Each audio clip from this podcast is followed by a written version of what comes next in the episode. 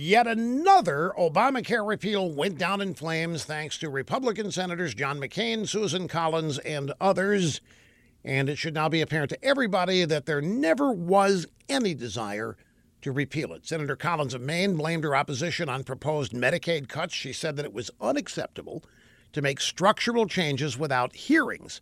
Her thumbs down came despite Senators Lindsey Graham's and Bill Cassidy's offer to bribe her to boost federal health care funds for her state by 40% to win her vote. She still said no.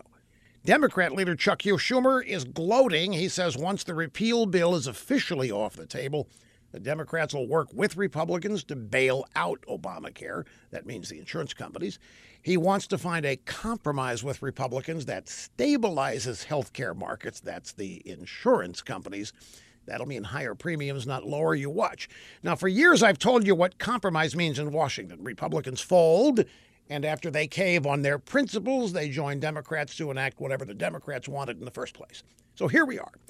Republicans control the majority of state governments. They control the House, they control the Senate, they control the White House and the agencies of the federal government. And the Democrats, a losing party, can barely elect local dog catchers, but they control the Republicans and their agenda prevails.